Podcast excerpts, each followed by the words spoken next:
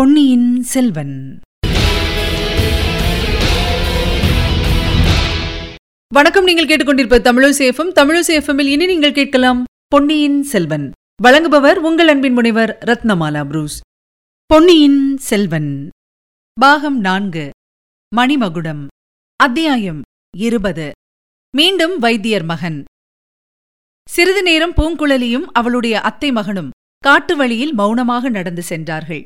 பூங்குழலி ஒரு நெடுமூச்சு விட்டு அமுதா உனக்கும் எனக்கும் ஏதோ ஜன்மாந்திர தொடர்பு இருக்கும் என்று தோன்றுகிறது என்றாள்.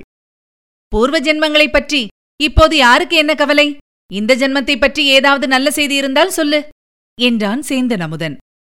முந்தை பிறவிகளின் சொந்தம் இந்த பிறவியிலும் தொடரும் என்று சொல்லுகிறார்கள் அல்லவா? அது உண்மையாகத்தான் இருக்க வேண்டும். இன்று உச்சி வேளையில் உன்னை பிரிந்தபோது இனி உன்னை பார்க்கப் போவதே இல்லை என்று எண்ணினேன். இரண்டு நாளிகைக்குள்ளாக உன்னை மறுபடி பார்க்கும்படி நேர்ந்தது. அதற்காக வருத்தப்பட வேண்டாம். இந்த காட்டு வழியை கடந்து தஞ்சாவூர் சாலையை அடைந்ததும் நான் என் வழியே செல்வேன். நீ உன் இஷ்டம் போல் போகலாம். உன்னை நான் அப்படி தனியே விட்டுவிடப் போவதில்லை. அண்ணியை கண்டு பேசிய பிறகு உன்னுடன் நான் தஞ்சாவூருக்கு வரப்போகிறேன். என் அத்தைக்கு நேர்ந்த துன்பத்திற்கு பரிகாரம் தேடப் போகிறேன். சோழ சக்கரவர்த்தியின் சன்னிதானத்தில் சென்று முறையிடப் போகிறேன். பூங்குழலி சக்கரவர்த்தியின் சன்னிதானத்தை அடைவது அவ்வளவு எளிது என்று கருதுகிறாயா?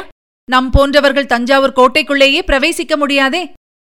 ஏன் முடியாது? கோட்டை கதவு திறக்காவிட்டால் கதவை உடைத்து திறப்பேன். அது முடியாவிட்டால் மதில் சுவரில் ஏறி குதித்துப் போவேன். அரண்மனை வாசலில் காவல் இருக்கும் சேவகர்களை என்ன செய்வாய்? நான் போடுகின்ற கூச்சலை கேட்டு அவர்கள் மிரண்டு போய் என்னை சக்கரவர்த்தியிடம் அழைத்துப் போவார்கள். சின்ன பழுவேட்டரையரை அப்படியெல்லாம் மிரட்டிவிட முடியாது. அவருடைய அனுமதி இல்லாமல் யமன் கூட சக்கரவர்த்தியை அணுக முடியாது என்று தஞ்சாவூர் பக்கங்களில் ஜனங்கள் பேசிக்கொள்வது வழக்கம். அதனாலேதான் சக்கரவர்த்தி இன்னும் உயிரோடு இருக்கிறார் என்று சிலர் சொல்லுவதையும் கேட்டிருக்கிறேன். சக்கரவர்த்தியை பார்க்க முடியாவிட்டால் பழுவேட்டரையர்களையே பார்த்து இந்த அக்கிரமத்துக்கு பரிகாரம் உண்டா இல்லையா என்று கேட்பேன்.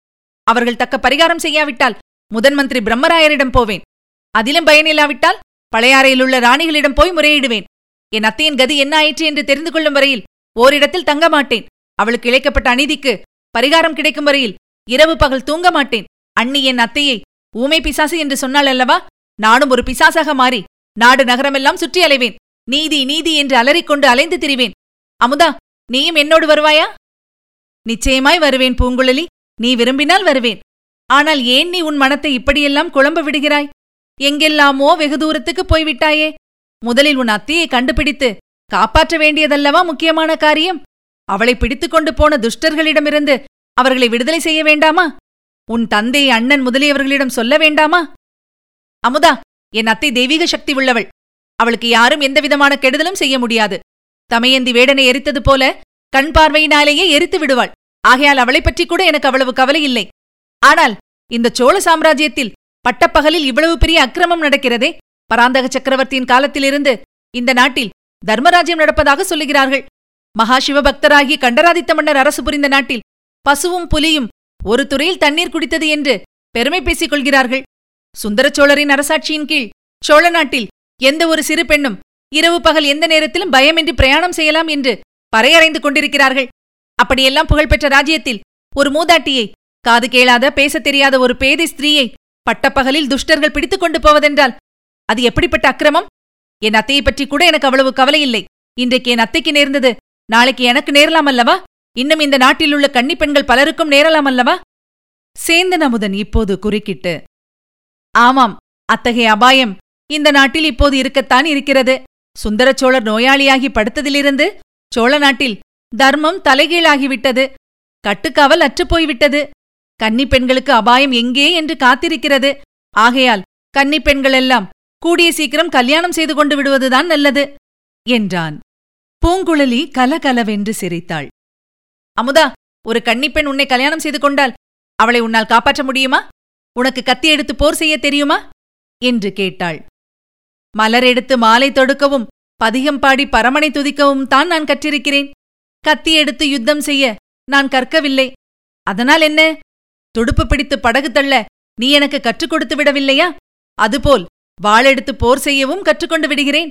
மதுராந்தகத்தேவர் சிங்காதனம் ஏறி ராஜ்யமாள் ஆசைப்படும்போது நான் கத்திச் சண்டை கற்றுக்கொள்வதுதானா முடியாத காரியம்? என்றான் சேந்தன் அமுதன் இதற்குள் பூங்குழலியின் அண்ணியை கட்டி போட்டிருந்த மரத்தடிக்கு அவர்கள் வந்து சேர்ந்தார்கள். அங்கே அந்த மாதரசியை காணவில்லை. அவளுடைய மண்டையில் பட்ட காயத்திலிருந்து தரையில் சிந்தியிருந்த இரத்தத் துளிகளை சேந்தன் அமுதன் பூங்குழலிக்கு சுட்டிக்காட்டினான். நன்றாக அடித்து விட்டிருக்கிறார்கள் அத்தையை பிடித்துக் கொண்டு போனவர்களுக்கு அண்ணி உளவு சொல்லவில்லை என்பது நிச்சயமாகிறது. ஆனால் அவள் வேறு யாருக்காக என்ன உளவு பார்த்துக் கொண்டிருந்தாள் என்பதை எப்படியாவது கண்டுபிடிக்க வேண்டும் என்றாள் பூங்குழலி. மாமன் மகளே இதை கேள். இங்கே நடந்திருப்பதெல்லாம் காரணம் தெரியாத மர்மமான காரியங்களா இருக்கின்றன. ரகசியத்துக்குள் ரகசியமாகவும் சுழலுக்குள் சுழலாகவும் இருக்கின்றன. எல்லாம் ராஜாங்கத்தோடும் ராஜவம்சத்தாரோடும் சம்பந்தப்பட்ட சிக்கல்களாக இருக்கின்றன. இவற்றை குறித்து நீயும் நானும் ஏன் கவலைப்பட வேண்டும்? நம்மை நாமே ஏன் சங்கடத்துக்கு உள்ளாக்கிக் கொள்ள வேண்டும்? அமுதா எவ்வளவு பெரிய ராஜாங்க விஷயமா இருந்தால் என்ன? எத்தகைய மர்மமாக இருந்தால்தான் என்ன? என் அத்தை சம்பந்தப்பட்ட காரியத்தில் நான் கவலை எடுத்து பாடுபடாமல் இருக்க முடியுமா? உன் பெரியம்மாவின் கதியைப் பற்றி நீ சிந்திக்காமல் இருக்க முடியுமா? என் மனதில் பட்டதை நான் சொல்கிறேன். பூங்குழலி நான் பார்த்த ஏழெட்டு மனிதர்களுக்கு நடுவில் ஒரு பெண் பிள்ளையும் சென்றாள் என்று சொன்னேன் அல்லவா? அவள் என் பெரியம்மாவாக இருக்கக்கூடும் என்றும் சொன்னேன் அல்லவா? அவள் நடந்து போன விதத்தை பார்த்தால் கட்டாயப்படுத்தி அவளை அழைத்துப் போனதாக தோன்றவில்லை. தான் இஷ்டத்துடனே எதேச்சையாக சென்றவள் போலவே காணப்பட்டது. இருக்கலாம் அமுதா. அப்படியும் இருக்கலாம். என் அத்தையின் இயல்பே அப்படி. எங்கேதான் அழைத்துப் போகிறார்கள் என்று தெரிந்து கொள்வதற்காகவே அவளே இஷ்டப்பட்டு போயிருக்கலாம். அவளுக்கு விருப்பமில்லாவிட்டால் ஆயிரம் பேருக்கு நடுவிலிருந்தும் அவள் தப்பிச் சென்று விடுவாள். கோட்டை கொத்தளங்களும் பாதாள சிறைகளும் கூட அவளை பத்திரப்படுத்தி வைக்க முடியாது. ஆகையினால்தான் அத்தைக்கு நேர்ந்த ஆபத்தைப் பற்றி நான் அவ்வளவு கவலைப்படவில்லை என்று சொன்னேன். அத்தைக்கு இழைக்கப்பட்ட அநீதிக்கு பரிகாரம் தேடுவதே என் முக்கிய நோக்கம். அந்த அநீதி இன்றைக்கு இழைக்கப்பட்டதன்று. இருபத்தைந்து ஆண்டுகளுக்கு முன்னால் செய்யப்பட்ட கொடும் அநீதி அதற்கு பரிகாரம் கிடைக்கும் வரையில் எனக்கு நிம்மதி இல்லை என்றாள் பூங்குழலி. கடவுளே எவ்வளவு அசாத்தியமான காரியத்தில் உன் மனத்தை பிரவேசிக்க விட்டிருக்கிறாய் என்று சேந்தனமுதன் கூறி ஒரு நீண்ட பெருமூச்சு விட்டான். சற்று தூரத்தில் பேச்சு குரல் கேட்டது. ஒரு குரல் பெண் குரலாக தோன்றியது. பேசியவர்களை தஞ்சாவூர் ராஜபாட்டை சந்திப்பில் அமுதனும் பூங்குழலியும் கண்டார்கள். அண்ணி ராக்கம்மாளுடன் பேசிக் கொண்டிருந்தவன் பழையாறை வைத்தியர் மகன் என்று அறிந்ததும் பூங்குழலியின் முகத்தில் அருவருப்பின் அறிகுறி காணப்பட்டது. ராக்கம்மாள் பூங்குழலியை பார்த்ததும் அடி பெண்ணே பிழைத்து வந்தாயா? உன்னை கொன்று போட்டிருப்பார்களோ என்று பயந்து போனேன். இதோ பார் உன் அத்தையை காப்பாற்ற முயன்றதில் என் மண்டையில் எவ்வளவு பெரிய காயம்? வைத்தியர் மகனிடம் காயத்துக்கு மருந்து ஏதேனும் இருக்கிறதா என்று கேட்டுக்கொண்டிருந்தேன் என்றாள். கரையர் மகளுக்கு ஏதேனும் காயம் பட்டிருந்தாலும் மருந்து போட்டு குணப்படுத்துகிறேன். என்றான் வைத்தியர் மகன். பூங்குழலி அவனுக்கு மறுமொழி சொல்லாமல் அண்ணி அத்தையை பிடித்துக்கொண்டு எந்த பக்கம் போனார்கள்? உனக்கு தெரியுமா? என்று கேட்டாள். நான் பார்க்கவில்லை. தஞ்சாவூர் சாலையோடு போனதாக இந்த வைத்தியர் மகன் சொல்லுகிறான். அண்ணி நானும் அமுதனும் அத்தையை தொடர்ந்து போகிறோம். அப்பாவிடம் சொல்லிவிடு. வா அமுதா. என்று பூங்குழலி அங்கிருந்து உடனே போகத் தொடங்கினாள். அப்போது வைத்தியர் மகன் பூங்குழலி சற்று நில். உங்களால் அவர்களை தொடர்ந்து போக முடியாது. இங்கிருந்து சற்று தூரத்தில் காத்திருந்த குதிரைகள் மீதேறி அவர்கள் போகிறார்கள். என்னிடம் குதிரை இருக்கிறது. நான் வாயுவேக மனோவேகமாய் குதிரையை விட்டுக்கொண்டு சென்று அவர்கள் போய் சேரும் இடத்தை கண்டுபிடித்து உங்களுக்கு சொல்வேன். அதற்கு பிரதியாக நீ எனக்கு ஓர் உதவி செய்ய வேண்டும். நீயும் உன் அத்தையும் படகில் ஏறிக்கொண்டு எங்கே போவதற்கு கிளம்பினீர்கள்? அதை மட்டும் சொல்லிவிடு என்றான். பூங்குழலி அண்ணி இவருடைய உதவி எங்களுக்கு தேவையில்லை. நாங்கள் போகிறோம்.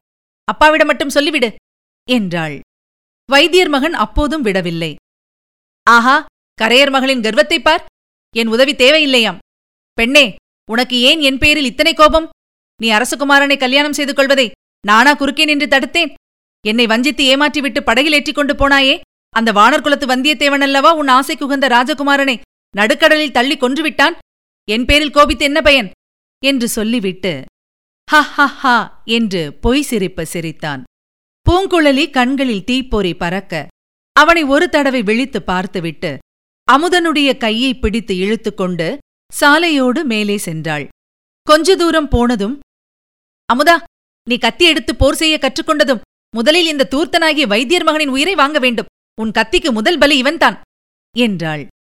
இரவும் பகலும் வழி நடந்து பூங்குழலியும் சேந்த நமுதனும் தஞ்சாவூரை நோக்கிச் சென்றார்கள். ஏழெட்டு குதிரை வீரர்கள் ஒரு பெண்மணியை அழைத்து சென்றதை குறித்து வழியில் விசாரித்துக் கொண்டு போனார்கள். பாதி வழி வரையில் கொஞ்சம் தகவல் கிடைத்தது. அப்புறம் ஒன்றும் கிடைக்கவில்லை. ஆயினும் தஞ்சாவூர் வரையிலும் போய் தேடி பார்த்து விடுவது என்று போனார்கள். சேந்தனமுதனுக்கு இந்த பிரயாணம் வெகு உற்சாகமாயிருந்தது. பூங்குழலியுடன் பேசிக்கொண்டு சென்றது உற்சாகத்துக்கு ஒரு காரணம். கத்தி பயிற்சி பெற்றுக்கொண்டே போனது மற்றொரு காரணம். கோடிக்கரைக்கு அருகிலேயே பூங்குழலிக்கு தெரிந்த ஒரு கொல்லுப்பட்டறையில் அவன் ஒரு கத்தி வாங்கிக் கொண்டிருந்தான். போகும் போதெல்லாம் அதை சுழற்றிக் கொண்டே போனான். சில சமயம் எதிரில் பகைவன் வருவதாகவும் அவனுடன் சண்டை போடுவதாகவும் எண்ணிக்கொண்டு கத்தியை தாறுமாறாக வீசினான். அவ்வப்போது பூங்குழலி அவனுக்கு கத்தியை இப்படி பிடித்துக் கொள்ள வேண்டும் இப்படி சுழற்ற வேண்டும் என்று கற்பித்துக் கொடுத்து கொண்டு வந்தாள். இதனால் இரண்டு பேருக்குமே பிரயாணம் உற்சாகமாயிருந்தது. தஞ்சாவூர் கோட்டை கண்ணெதிரே தென்பட்ட போதுதான் வந்த காரியத்தை எப்படி சாதிப்பது என்ற கவலை பூங்குழலிக்கு ஏற்பட்டது. அவளுடைய கவலையை சேந்த நமுதனும் சேர்ந்து பகிர்ந்து கொண்டான். கோட்டைக்குள் பிரவேசிப்பதே பிரம்ம பிரயத்தனமான காரியமாயிற்றே. பூங்குழலி எண்ணியுள்ள காரியங்களையெல்லாம் எப்படி நிறைவேற்றுவது? வந்தியத்தேவனுடைய அகட விகட சாமர்த்தியங்களெல்லாம் சேந்தனமுதனுக்கு நினைவு வந்தன. அவனுடைய சாமர்த்தியங்களில் பத்தில் ஒரு பங்கு தனக்கு இருக்கக்கூடாதா? அல்லது அந்த வந்தியத்தேவனே இந்த சமயம் இங்கே வரக்கூடாதா? வந்தியத்தேவனாயிருந்தால் இந்த சந்தர்ப்பத்தில் எப்படி நடந்து கொள்வான் என்று சேந்தனமுதன் சிந்திக்கத் தொடங்கினான். அச்சமயத்தில் சாலையில் மூடு பல்லக்கு ஒன்று வந்தது. சூரியன் மேற்கு திசையில் மறைந்து இருள் சூழ்ந்து வந்த நேரம். மூடு பல்லக்கின் மேல் திரையில் பனைமரச் சித்திரங்கள் காணப்பட்டன. ஆஹா பழுவூர் இளையராணியின் பல்லக்கு போலல்லவா காண்கிறது? கோட்டைக்கு வெளியிலேயே பழுவூர் ராணியை சந்தித்து முத்திரை மோதிர லட்சணையை பெற முடியுமானால் எவ்வளவு சௌகரியமாயிருக்கும்? என்று அமுதன் எண்ணினான். இதை பூங்குழலியிடமும் வெளியிட்டான். அவளும் அது நல்ல யோசனைதான் என்று சொன்னாள். ஆனால் மூடு பல்லக்கின் உள்ளே இருக்கும் ராணியை எப்படி பார்ப்பது? சிவிகைக்குப் பின்னும் காவலர்கள் போகிறார்களே. பல்லக்கின் அருகிலே போக முயன்றாலே அவர்கள் தடுப்பார்கள் அல்லவா? அமுதா கவலைப்படாதே. தஞ்சாவூர் கோட்டை இன்னும் அரைக்காதம் இருக்கிறது. அதற்குள் நமக்கு ஏதேனும் சந்தர்ப்பம் கிட்டாமல் போகாது. என்றாள் பூங்குழலி. எதிர்பாராத விதத்தில் அச்சந்தர்ப்பம் அவர்களுக்கு கிட்டியது. இதுவரை நீங்கள் கேட்டது பொன்னியின் செல்வன். வழங்கியவர் உங்கள் அன்பின் முனைவர் ரத்னமாலா புரூஸ். மீண்டும் அடுத்த அத்தியாயத்தில் சந்திக்கலாம். இணைந்திருங்கள் மகிழ்ந்திருங்கள்.